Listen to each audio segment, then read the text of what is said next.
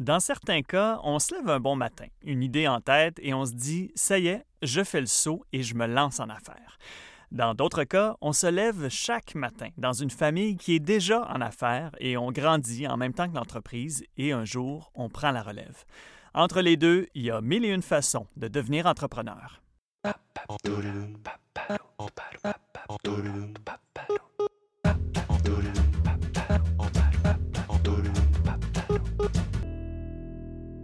Bienvenue à Objectif Croissance. Je m'appelle Frédéric Chouanière et j'ai le plaisir d'avoir devant moi Julie Roy. Bonjour. Bonjour Frédéric.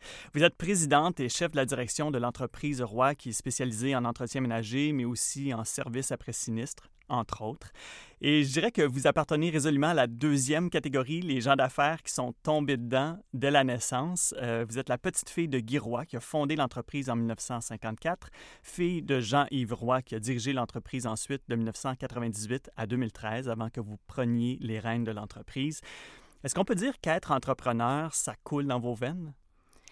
Euh, oui, Très probablement, euh, être entrepreneur, euh, je l'ai été par défaut, mais j'adore, j'adore ce que je fais. j'adore avoir le contrôle sur ma destinée, puis sur la destinée de plein de gens dans mon cas, parce qu'il y a beaucoup d'employés qui travaillent chez nous. Alors, c'est un beau rêve. Et parlez-nous un peu de Roi, justement. Qu'est-ce que c'est Roi aujourd'hui? Bien, Roy, c'est une compagnie qui compte 2300 employés qui font de l'entretien ménager euh, partout dans les édifices euh, au Québec, des édifices que vous fréquentez euh, probablement fréquemment. Comme employé ou comme consommateur, par exemple? Oui, exactement. Des, des tours à bureaux, des centres commerciaux, des collèges, des universités. Ça peut être dans des usines. Puis on est partout au Québec et dans l'Est de l'Ontario. Donc, si c'est propre, c'est en partie grâce à vous. Exactement. si vous n'avez pas à vous soucier de, du ménage. En fait, si vous ne pensez pas à ça, c'est qu'on est passé. Ça ressemble à quoi le domaine de l'entretien ménager? Est-ce que c'est dynamique? Est-ce que c'est compétitif? Oui, ah oui, c'est très compétitif. Je vous dirais que c'est un domaine qui est méconnu. Euh, souvent, les gens vont avoir la perception que c'est très facile. Euh, tout un, une compagnie d'entretien ménager, on peut tous faire du ménage. Mais euh, mais il y a peu de gens qui sont capables d'arriver à dire euh, bon, combien, de, combien ça va prendre de, de personnes, de machines pour faire l'entretien d'un édifice. Euh, mettons, tout l'Université McGill. Là. Je veux dire, c'est des centaines de personnes. Comment tu vas organiser leur travail et tout ça? Alors, on est très, très peu nombreux au Québec, mais c'est très compétitif. J'ai des, des, compétiteurs qui sont, qui sont voraces, féroces, mais et, qui pousse et qui vous garde toujours en, haleine. Exactement. vous avez raison. C'est ce qui nous pousse à nous améliorer. C'est ce qui nous pousse à être toujours, à être toujours meilleur. Euh, puis l'entretien ménager, euh, c'est pas glamour en soi, mais c'est tellement valorisant pour nos employés de penser que c'est grâce à eux que vous travaillez dans un milieu sain. Euh, c'est grâce à eux que les chercheurs peuvent faire leurs recherches, que les médecins peuvent soigner, que les, avocats du bureau, des bureaux au centre-ville peuvent exercer leur métier sans avoir à soucier de leur environnement de travail. On va parler avant euh, tout de votre reprenariat qui vous définit vraiment. En 2016, d'ailleurs, vous avez été médaillé d'argent lors du concours Les médaillés de la relève dans la catégorie relève familiale. Ça a été quoi le déclic ou le moment où vous avez décidé de reprendre l'entreprise? Bonne question. Euh, bon, moi, depuis que je suis tout petite, qu'on me parle de cette entreprise-là, mais à un moment donné, à l'adolescence, tu te dis, bah là, est-ce que c'est vraiment ça que je veux faire dans la vie? Mais le déclic s'est produit quand j'ai eu la chance de travailler ailleurs. Mon père avait toujours insisté pour que je travaille un été sur deux, pas chez lui. Parce que, vous savez, à l'époque, aujourd'hui, les jeunes peuvent se trouver des emplois partout. On, on se bat pour avoir des jeunes. Mais à l'époque, il fallait que tu aies des contacts pour avoir un bon emploi d'été. Euh, alors, j'aurais pu facilement toujours travailler pour mon père, mais il me disait, regarde, va prendre l'expérience ailleurs aussi. Puis, euh, bon, j'ai essayé les deux.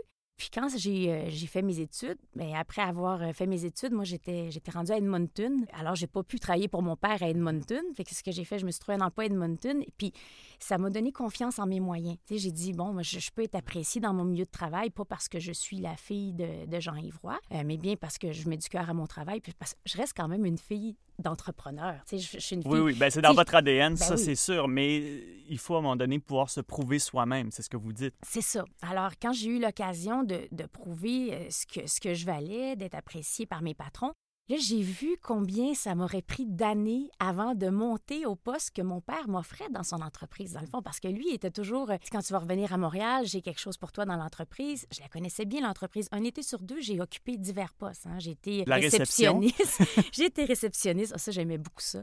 Euh, compte payable, compte recevable. Euh, j'étais l'adjointe de la directrice des ressources humaines pendant, pendant mes études aussi, une journée par semaine. dans ce temps-là, on avait une pile de CV, puis on appelait le chanceux qui allait venir pour nous. ça a beaucoup changé, j'imagine. On y reviendra d'ailleurs en termes de recrutement.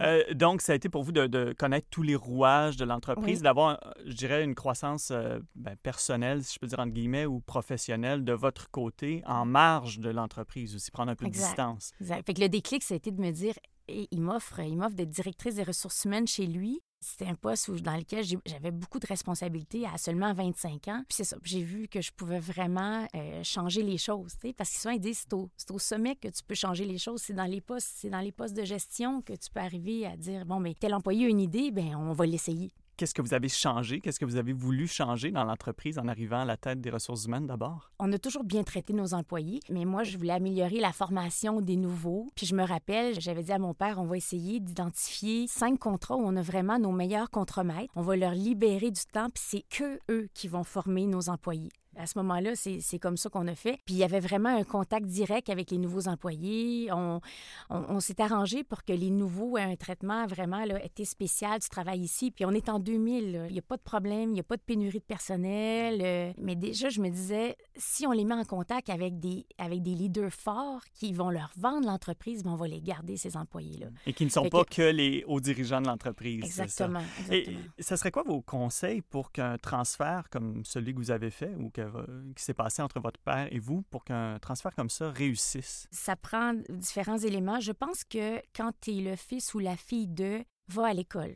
Je pense vraiment qu'il faut que tu ailles à l'école. Bon, premièrement, c'est une excellente... Bon, on va à l'école, on veut une formation académique, mais on veut aussi euh, avoir la légitimité pour, pour avoir le poste. Et je pense qu'il y a aussi la notion de coprésidence qui, ressort comme un élément très important pour assurer une bonne transition. Oui, quand j'étais directrice des ressources humaines, mon premier poste important de gestion dans l'entreprise, c'était mon déclic. Je veux vraiment accéder un jour à la présidence. Alors, euh, mon père et moi, on a dit le prochain poste, ça serait un poste de vice-présidente exécutive qui n'existait pas vraiment à l'époque dans ce rôle-là, j'ai vraiment appris, parce qu'au début, je connaissais pas tant que ça les clients. J'étais, j'étais aux ressources humaines. Alors, c'était de me présenter les clients. Puis j'étais vraiment en formation continue avec mon père. D'ailleurs, j'ai eu mon troisième enfant à ce moment-là, puis là, j'ai réalisé qu'on était vraiment en coprésidence, parce qu'au bout de deux semaines, là, il y avait personne qui me remplaçait. Là. Quand j'étais directrice des ressources humaines dans mes deux grossesses précédentes, j'ai été remplacée parce que tu peux pas être directrice des ressources humaines, tu manques une journée de travail, tu as manqué 60 courriels, puis tu peux Ça pas, fonctionne pas. pas être remplacée. Mais comme vice-présidente exécutive, j'avais pas été remplacée. Mais là, mon père s'ennuyait de moi pas mal. J'imagine. alors, c'est ça. Mais j'ai beaucoup appris dans ces années-là. Puis parallèlement à ça, euh, on faisait partie du groupement des chefs d'entreprise du Québec. Ça, j'ai adoré. Euh, c'est, un, un, peu un service d'accompagnement, c'est ça? Oui, un groupement de chefs d'entreprise, c'est, euh, des chefs d'entreprise qui se, qui se réunissent ensemble, mais qui vivent des réalités similaires. On se réunit à chaque mois et puis, on, partage euh, sur qu'est-ce qui va bien dans notre vie personnelle, dans notre business. Puis, euh, on, a vraiment nos réalités d'entrepreneurs. C'est pas pour être hautain ou quoi que ce soit, mais des fois, on vit des choses que les gens de notre entourage peuvent pas vraiment comprendre. Puis, c'est pas vraiment non plus avec ton mari puis tes enfants que tu as le goût de discuter de tes problèmes mm-hmm. d'entreprise. Alors, on, était, mon père et moi, dans deux groupes distincts. Moi, j'étais dans les euh, relèves identifiés. Donc, je partageais... Donc, des repreneurs d'entreprise. Oui, j'avais vraiment avec moi d'autres directeurs généraux, ou un peu comme moi, VP exécutif, co-président, qui, qui aspiraient à la présidence. Et mon père était dans un groupe de gestion à distance où lui, il fallait qu'il apprenne à, laisser du mm. lousse. Souvent, quand la transition se fait pas bien, c'est qu'il y en a un qui veut pas lâcher. Mon père, il voulait lâcher, mais pas trop vite, parce qu'évidemment, c'est une belle entreprise, Roi. C'est un leg important. Oui, alors, euh, fait que lui a appris à ne poser que les bonnes questions, puis à être vraiment comme celui qui me forme, à me faire confiance, mais juste assez, là, tu sais. puis me donner assez de place aussi pour instaurer, donc, cette vision que, que vous aviez. Est-ce que vous diriez que la notion de croissance était là dès le départ dans votre vision? Ah, absolument.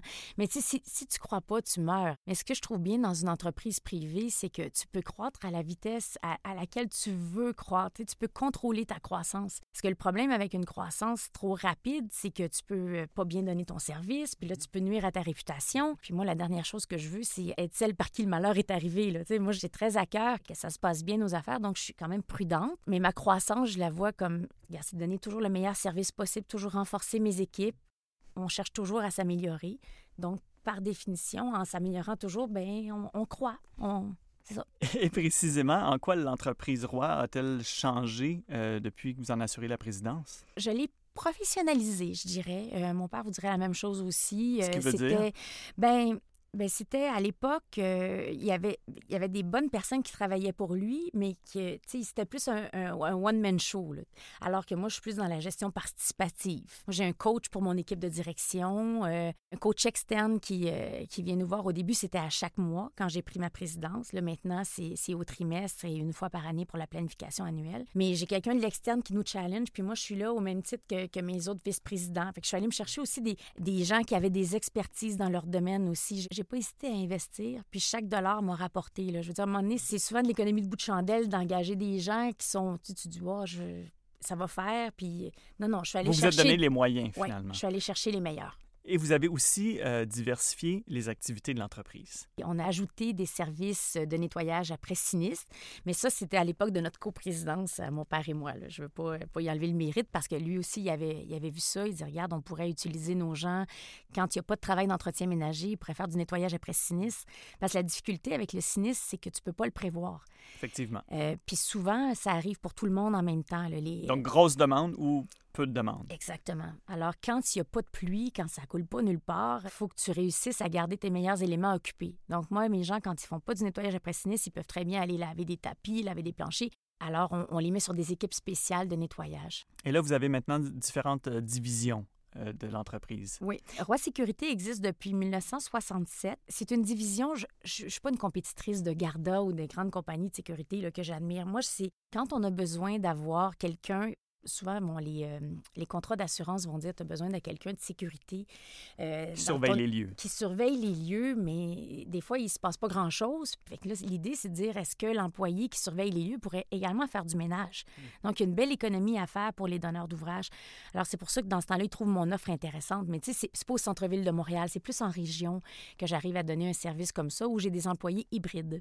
C'est intéressant comme concept, ça. oui, exactement. Alors, des employés d'entretien ménager qui ont également leur permis d'agent de sécurité. Donc, je suis, je suis reconnue par le Bureau de la sécurité privée. On est en règle, mais ils, font aussi l'entretien ménager. On a aussi une division de roi technique, des mécaniciens de machinerie fixe, où là aussi, j'ai un associé qui s'est joint à moi, quelqu'un qui, qui, connaît bien le métier, parce que, bien honnêtement, euh, on ne connaissait pas ce métier-là. Donc, euh, Jean-François Northrop est avec nous aussi là-dedans. Donc, vous avez vu euh, des opportunités là. Et vous avez fait une acquisition importante en 2018 lorsque vous avez acheté Signature, une entreprise concurrente. En quoi cette décision a-t-elle participé à votre croissance? Bien, c'est sûr que d'un coup, tu acquiers euh, plusieurs contrats, plusieurs nouveaux clients, donc d'un coup, plusieurs employés. Euh, mais j'ai vraiment vu. Plusieurs centaines de nouveaux employés, là, d'un coup. Oui, oui, 700 nouveaux employés. Mais surtout, euh, des membres de l'équipe de gestion aussi, parce que c'est difficile d'avoir des gens qui ont, qui ont cette expérience-là solide dans l'entretien ménager. C'est une expertise, d'être capable d'arriver au milieu de la gauchetière puis dire Moi, je pense que ça prend 60 personnes ici, puis voici comment on va organiser leur travail. Ben c'est ça aussi que j'ai eu, c'est des gens. Puis à, l'heure d'une pénurie de main-d'œuvre, moi, je suis tellement contente des gens qui se sont joints à mon équipe. Ça aussi, ça, ça a contribué à renforcer mon équipe. On a refait notre structure organisationnelle. Puis là, on est, on est vraiment préparé pour la croissance. Et ça veut dire aussi avoir des actionnaires qui ne sont plus que des membres de la famille? Exactement. Euh, oui. Comment on s'adapte à ça? L'idée, c'est que mon nouvel actionnaire est membre de mon équipe de direction aussi et a un rôle important au sein de l'équipe. Puis, tu sais, je demeure la même dans ma gestion participative. J'ai la chance d'avoir quelqu'un, évidemment, il est plus âgé que moi parce que c'est un peu la, raison pour laquelle il voulait vendre son entreprise. Alors, il est plus âgé que moi, beaucoup plus d'expérience que moi. Alors, je peux me référer facilement à lui. Donc, moi, je vois que, que des avantages. Et on est même, moi, je suis allée chercher un comité aviseur même euh, un an avant d'avoir fait l'acquisition de signature service d'entretien j'aime ça me sortir de ma zone de confort. Je pense que c'est comme ça que je peux m'améliorer. Mais ce qui est signe aussi d'une grande confiance que vous avez en vous-même, puis une, certaine humilité pour se dire, ben, je suis prête à recevoir ces, ces conseils-là de l'extérieur. Et ce que j'allais dire aussi, c'est que votre entreprise, bon, s'est diversifiée dans les services, dans les actionnaires, mais il a fallu aussi que l'image de marque suive cette évolution. Là aussi, ça a changé. Oui, oui, ça a changé. Mais l'image de marque, oui, c'est venu justement d'une planification annuelle où on s'est dit, attendez, le roi a évolué, mais roi, c'était des uniformes euh, vert et beige, euh, avouons-le. C'était les services ménagers rois, tu sais, ça faisait... Euh, ça, venait d'une autre époque un peu. Ça venait d'une autre époque. Euh, le logo aussi était désuet, malgré qu'il a, il a quand même été, ça a quand même été un bon logo pendant des années. Mon grand-père était bien fier. il avait encouragé un, petit, un graphiste qui sortait de l'école à l'époque, puis il avait fait quelque chose de bien. Mais euh, là, il était temps que l'image suive qu'est-ce qu'on était devenu. Mm. Puis ça, ça a fait toute la différence. C'est drôle parce que pas longtemps après ça, j'ai signé le mille de la gauchetière, qui était comme inaccessible avant. Là. On dirait que c'est euh, ça, a aidé. Ça n'a pas nuit certainement à avoir signé un contrat d'une telle envergure. Donc, il ne faut pas sous-estimer le pouvoir de, de l'image comme ça. Non. Même si l'entreprise a grandi, cependant, avec cette nouvelle image, elle semble toujours ancrée dans les mêmes valeurs, puis vous en parliez, le souci des autres, le souci des employés. Oui. Ça, c'est vraiment au cœur de votre modèle d'affaires? Absolument.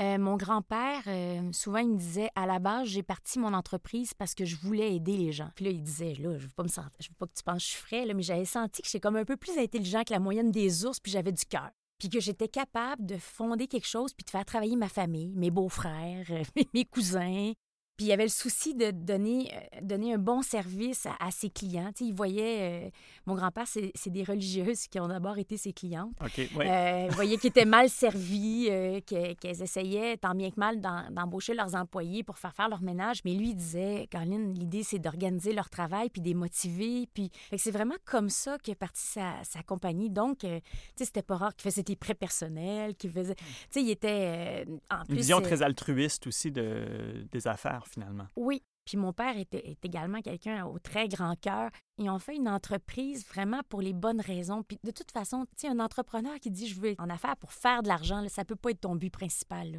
Ça peut pas être ton but principal. Il faut quelque chose de plus grand que ça pour nous, pour vraiment nous motiver. Oui. Et d'ailleurs, vous avez toute une motivation. Oui, vous souhaitez devenir le meilleur employeur au Canada d'ici quoi, cinq ans environ? Ouais. J'ai dit ça. Ah oui, puis c'est le, défi, à mesure que ça passe, ça devient de plus en plus grand. Oui, je voudrais gagner le concours Great Place to Work. Mais en même temps, je me dis, si je gagne pas le concours, c'est pas grave. C'est ça mon, c'est mon objectif. C'est vers là que je m'en vais. C'est toujours ça que j'ai en tête. J'ai le goût que les gens soient heureux chez nous. Puis moi, c'est pour ça que je me lève chaque matin. Des, problèmes, on en aura toujours à gérer, mais c'est ça qui, c'est ça qui me guide dans toutes mes décisions. C'est ça qui a fait que j'ai même, euh, on a même abandonné certains clients. Au début, mon père disait, ça se peut pas, tu feras pas ça, c'est pas possible. Je l'ai fait dans certains cas. À un moment donné, c'est des clients qui, qui t'empêchent d'avancer. Donc, pour mieux croître, il faut pas avoir peur de décroître un peu, peut-être temporairement. Absolument. Absolument. Hmm. Et ça veut dire quoi pour vous être ou devenir un, un meilleur employeur ou le meilleur? Ben c'est vraiment devenir un employeur que pour qui les gens sont, sont, fiers de travailler, des gens.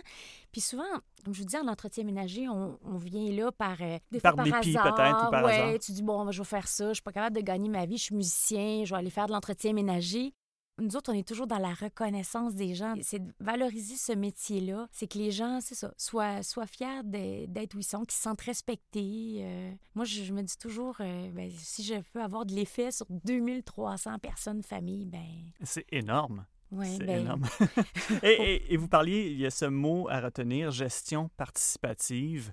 Euh, donc, vous parliez notamment des employés peut-être euh, intermédiaires, de leur donner plus de valeur à eux aussi. Comment ça se fait concrètement, ça? Premièrement, c'est en les formant davantage. Justement, on a, fait, on a formé l'Académie des leaders chez nous, dans lesquels euh, nos chefs d'équipe, euh, contremaîtres, ont accès à de la formation continue. Donc, un éventail de cours qu'on leur offre. Puis, toujours communiquer bien avec eux aussi, parce que j'oublie jamais que c'est eux qui sont en contact direct avec nos employés de terrain à chaque soir. En plus, ils sont en contact avec nos clients clients à chaque jour. C'est vraiment des éléments clés de notre entreprise. Donc, pouvoir euh, être, se sentir en confiance avec justement notre chef d'équipe, oui. avant tout et d'abord, même avant la haute direction, c'est un facteur clé dans la rétention des employés. Oui, bien c'est sûr, avant la haute direction, parce que malheureusement, à, mesure, j'aimerais bien ça dire, je vais aller rencontrer tout le monde à chaque semaine, mais c'est pas possible. On a plus de 400 contrats maintenant. Alors, c'est vraiment d'arriver à communiquer avec, avec mes chefs correctement pour qu'eux transmettent, euh, transmettent les meilleures façons de travailler à nos employés, puis surtout qu'ils apprennent à être des bons leaders. Bon, parlons de la main-d'œuvre. C'est la clé chez vous. Euh, et on le sait maintenant, il y a une crise euh, pour ce qui est de l'embauche de la main-d'œuvre. Comment vous voyez la situation? Euh, comment vous pouvez y réagir aussi? Ben, je sais que c'est une grande question, avec plusieurs ben, solutions, j'imagine.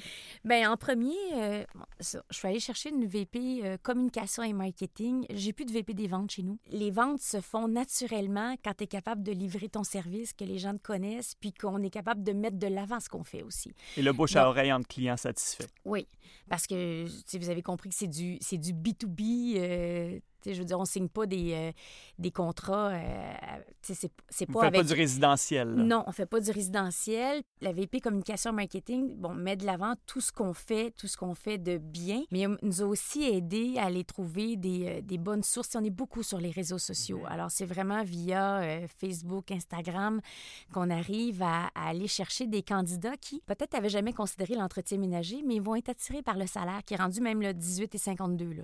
Alors, c'est vraiment par ça. C'est d'abord par le salaire qu'on attire. On dit, regarde, viens voir mon annonce, viens voir ce que je fais. Puis là, bon, bien évidemment, ben, on, est, très présent sur les réseaux sociaux. Vous avez dû voir un peu en, allant sur Service Roi, euh, qu'est-ce qu'on fait. Qu'est-ce qu'on fait? Alors, c'est d'attirer les gens. Puis après ça, ben euh, la clé, c'est euh, c'est la répartition aussi. C'est comment ils vont faire leur premier jour chez nous. Parce que c'est difficile, parce qu'ils vont remplacer au début.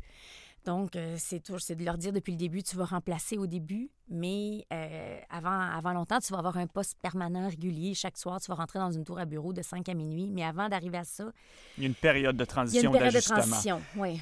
Et ce qui est intéressant, vous parlez des médias sociaux, c'est que vous avez des employés qui deviennent ambassadeurs aussi. Ah oui. Ah oui. Parlez-nous de ça.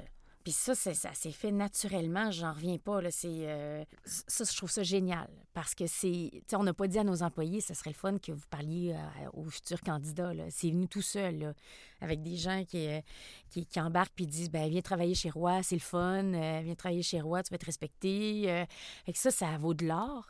Puis j'ai jamais rien demandé à personne, sauf d'essayer qu'on fasse notre travail le mieux possible à chaque jour. Et manifestement, votre euh, vision de la gestion participative, ça fonctionne parce que ça se rend jusque-là euh, avec ces interventions des employés. C'est sûr que j'ai pas des yeux partout. J'aimerais ça vous dire que tout est parfait partout. Probablement pas, mais, mais, mais c'est ça à quoi on aspire. On aspire aussi à un monde euh, durable, sain. vous êtes dans le domaine de l'entretien ménager. Qu'est-ce que ça veut dire pour vous? Comment Roi a réussi à réduire l'empreinte environnementale de ses services? Moi, je suis, très fière de ce qu'on a fait à l'époque où c'était même pas populaire. On a fait un virage vert en 2003. Les clients commençaient à parler, euh, ce serait le fun que les fournisseurs, que vous soyez davantage responsables. On parlait de certification LEED, BOMA mm-hmm. Best. Puis moi, j'avais la chance à l'époque d'avoir un directeur d'opération qui avait une conscience environnementale euh, vraiment forte euh, pour l'époque qu'on postait dans les années 90. Fait lui, il dit Regarde, Julie, avec le pouvoir qu'on a, avec le, le nombre de clients le nombre de clients qu'on a, euh, on va aller voir nos fournisseurs et on va dire Regardez, réveillez-vous, là. Réveillez-vous, les produits, on ne peut plus avoir des produits chimiques, mais c'est allé beaucoup plus loin que ça. on a trouvé, bon, premièrement, on a trouvé d'autres fournisseurs des fournisseurs qui étaient, à l'époque, c'était des jeunes Québécois qui vendaient juste dans les pays scandinaves puis au Japon, hmm. où des réglementations. C'est ça, les réglementations municipales demandaient à ce que ce soit des produits verts. Puis c'était pas des produits chimiques dilués dans plus d'eau. C'était vraiment des produits issus de la biotechnologie. Euh, il y avait découvert des bactéries euh, mangeuses de graisse, comme j'ai toujours l'image du Pac-Man. puis, on, le euh, voit bien, on le voit bien. C'est ça. Puis on, mais, mais on en a essayé beaucoup de produits avant d'arriver à ceux-là. C'était les produits d'inuscience à l'époque. parce parce que depuis euh, Iniscience, ben, tant, tant mieux, ils ont été copiés. Je veux dire, là, tout le monde, plus personne ne fait pas de produits verts à Montréal ou au Québec ou, euh, ou, même en Amérique du Nord. les gens, tu sais, ça se vendrait plus. Là. Il y a des alternatives. On a prouvé qu'il y avait des alternatives qui étaient parfois plus efficaces même que les produits chimiques. Ça, ça allait au-delà de nos attentes. Puis quand on parle de développement durable, c'est aussi, euh, on a regardé, on a dit, on, on, a beaucoup de sacs à ordures qui sont jetés inutilement. Donc, on a... Qui ne sont pas complètement remplis, par exemple? Ils ne sont pas complètement remplis. On a fait couper deux pouces, euh, deux pouces sur chaque sac à vidange qu'on utilisait. Euh, ensuite, on, a formé nos employés. quand une poubelle, il n'y a rien dedans ou qu'il y a juste un papier, là, bien, on ne change pas le sac. Puis on le dit à nos clients, on ne va pas changer un sac. puis des fois, s'il y a juste une gomme, on va décoller aussi. Tu sais, c'est juste du gros bon sens. Surtout, vous pouvez imaginer combien il y a de, ben, vous en faites des milliers, c'est ça, tous les jours. Dans les édifices à bureaux. Donc ça, ça, ça, a donné des résultats euh, très intéressants. Puis ce que je vous dis pas aussi, c'est que les produits issus de la biotechnologie sont 300 fois plus concentrés que les produits chimiques traditionnels. Donc ça a réduit beaucoup les, les fréquences de livraison. Ça a un impact sur le transport. Ben oui, tu as un bidon qui peut durer une année. Là. Donc c'est un autre cas de croissance de l'entreprise, mais en réduisant une empreinte euh, de l'autre côté. Oui. Vous disiez que vous avez réduit la taille de sac à ordures. Donc ça, ça veut dire que vous avez fait une demande spéciale à un fournisseur? Oui. Oh oui, on, leur a dit, il faut que vous adaptiez euh, la grandeur des sacs à ordures. On s'est dit, si on est capable de sauver deux pouces autour de chacun des sacs qu'on utilise, mais c'est des milliers de pieds carrés de plastique qui vont être économisés à chaque année. Puis ça, c'est récurrent, là, parce que ça fait depuis 2003 qu'on fait ça. Si on prend pas de recul puis qu'on revient sur votre expérience euh, globale comme présidente et chef de la direction de l'entreprise Roi, qu'est-ce que ça veut dire pour vous de gérer justement une croissance saine et durable? Bien, c'est, de ne pas aller chercher des clients à n'importe quel prix. Euh, il y a eu un peu une folie dans mon marché euh, il y a deux, trois ans, des compétiteurs pan-canadiens qui sont arrivés. Puis moi, j'avais la chance de dire, ben je laisse passer à un moment donné, là, ça, ne sert absolument à rien de travailler à perte. Puis justement, si tu veux développer durablement, tu veux que ta, ta compagnie continue de croître, puis c'est important que financièrement, elle puisse, elle puisse générer des profits pour réinvestir justement dans des, dans des programmes de formation, puis réinvestir dans de la nouvelle machinerie plus performante. Mais tu as besoin de profits, puis c'est pas en allant chercher plein de contrats à tout prix dans lesquels tu peux détruire ta réputation. Donc, j'ai cette chance-là qu'on soit privé. J'ai pas une pression de l'externe. Puis c'est ce qui est bien aussi parfois des entreprises familiales, c'est que tu as vraiment une vision moyen à long terme de ta croissance. Donc, tu peux accepter des, des périodes un peu de, faire du surplace. Puis durant ce temps-là, ben, tu développes, tu développes ton produit parce que ça demande beaucoup d'énergie aussi, partir des nouveaux contrats. Alors, fait dans ce temps-là, quand on n'est pas en train de partir des nouveaux contrats, ben, on est en train de faire plein de projets à l'interne. Ça dit, j'ai entendu le mot pan-canadien. Est-ce que ça pourrait être la prochaine étape, une des prochaines étapes de croissance? Oui, absolument, absolument. Puis, euh, puis moi, tu un peu vous à Vous êtes déjà en Ontario, vous disiez. Euh, oui, je suis déjà en Ontario. L'idée, c'est de toujours peaufiner notre service. C'est d'arriver avec la recette miracle. Puis surtout, là, je pense que dans le contexte de pénurie de main-d'œuvre, que je pense que j'ai vraiment un avantage sur mes compétiteurs. C'est vraiment ma façon de recruter unique, ma façon de former unique que je vais vouloir dupliquer un, peu partout au Canada. Puis évidemment, mais ça ira peut-être par une acquisition où je peux arriver avec nos méthodes. De la même façon que Signature, ça, a très bien fonctionné parce que tout de suite, on a, partagé nos, meilleures façons de faire, bien, je me vois le faire ailleurs. Encore une fois, euh, un signe d'ouverture de votre part aussi, allez vous inspirer de ce qui se fait ailleurs pour pouvoir continuer de croître. Oui une entreprise qui est là depuis 1954. Donc, euh, manifestement, vous avez une recette gagnante. On vous souhaite que ça dure. mais c'est gentil, mais vous savez, il n'y a jamais rien de gagné. Hein? Puis c'est un peu. Euh, c'est drôle, je compare ça des fois au golf. Je ne sais pas si vous jouez au golf, là, mais tu sais, des fois, je veux jamais dire je l'ai et ça marche. Quand tu dis que tu l'as, là, là c'est là que c'est là que tu, euh, que, tu vas, que tu vas rater puis tu vas faire 10 coups de plus. Je veux surtout pas dire je l'ai. Il faut pas s'asseoir sur ses lauriers. Ah, jamais. Mm. Jamais, jamais. Il faut toujours rester alerte. Il faut continuer de croître personnellement aussi en tant que chef d'entreprise. Il faut que ton équipe de direction continue de croître. Julie Roy, je rappelle que vous êtes présidente et chef de direction de l'entreprise Roy. Merci d'avoir été avec nous. À celles et ceux qui nous écoutent, si cet entretien vous a plu, eh bien, je vous rappelle que vous trouverez d'autres profils d'entreprises et d'entrepreneurs, mais aussi de repreneurs sur le site devenirentrepreneur.com. C'est là-dessus que se termine notre épisode d'Objectif Croissance. Je m'appelle Frédéric Chouanière et je vous dis à la prochaine.